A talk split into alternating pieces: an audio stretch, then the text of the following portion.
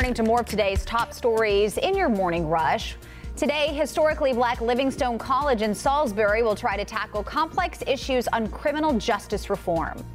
Good Wednesday morning. Today, rapper Meek Mill's organization, a Reform Alliance, will be on the college campus of Livingstone to talk about reforming the criminal justice system, particularly the part about parole and probation. Far too often, the group says that people who just make simple violations are sent back to prison. They say that nearly half of all people in state prisons are there because of probation violations. This is something they say they want to change tonight, an open forum to discuss the issues facing the criminal justice system and ways to change it. Today, CMPD will provide an update on its organized retail theft task force. Police have not given us any information on what we can expect today, but it starts at 10:30 this morning. We'll keep you posted. Rescue workers are continuing their search for the black boxes from this week's China uh, Eastern Airlines crash. The plane crashed into the side of a mountain early Monday morning. 132 people were on the flight when it went down.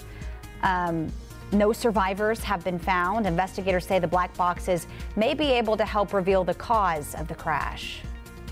South Carolina health officials are urging people to keep your chickenpox vaccinations up to date. It comes after two chickenpox outbreaks were reported earlier this month at an elementary school and child care center. As you probably know, chickenpox is very contagious that appears mostly most commonly as a skin rash and itch. Infection is usually mild in healthy kids, but for adults and people with weakened immune systems, it can be really severe.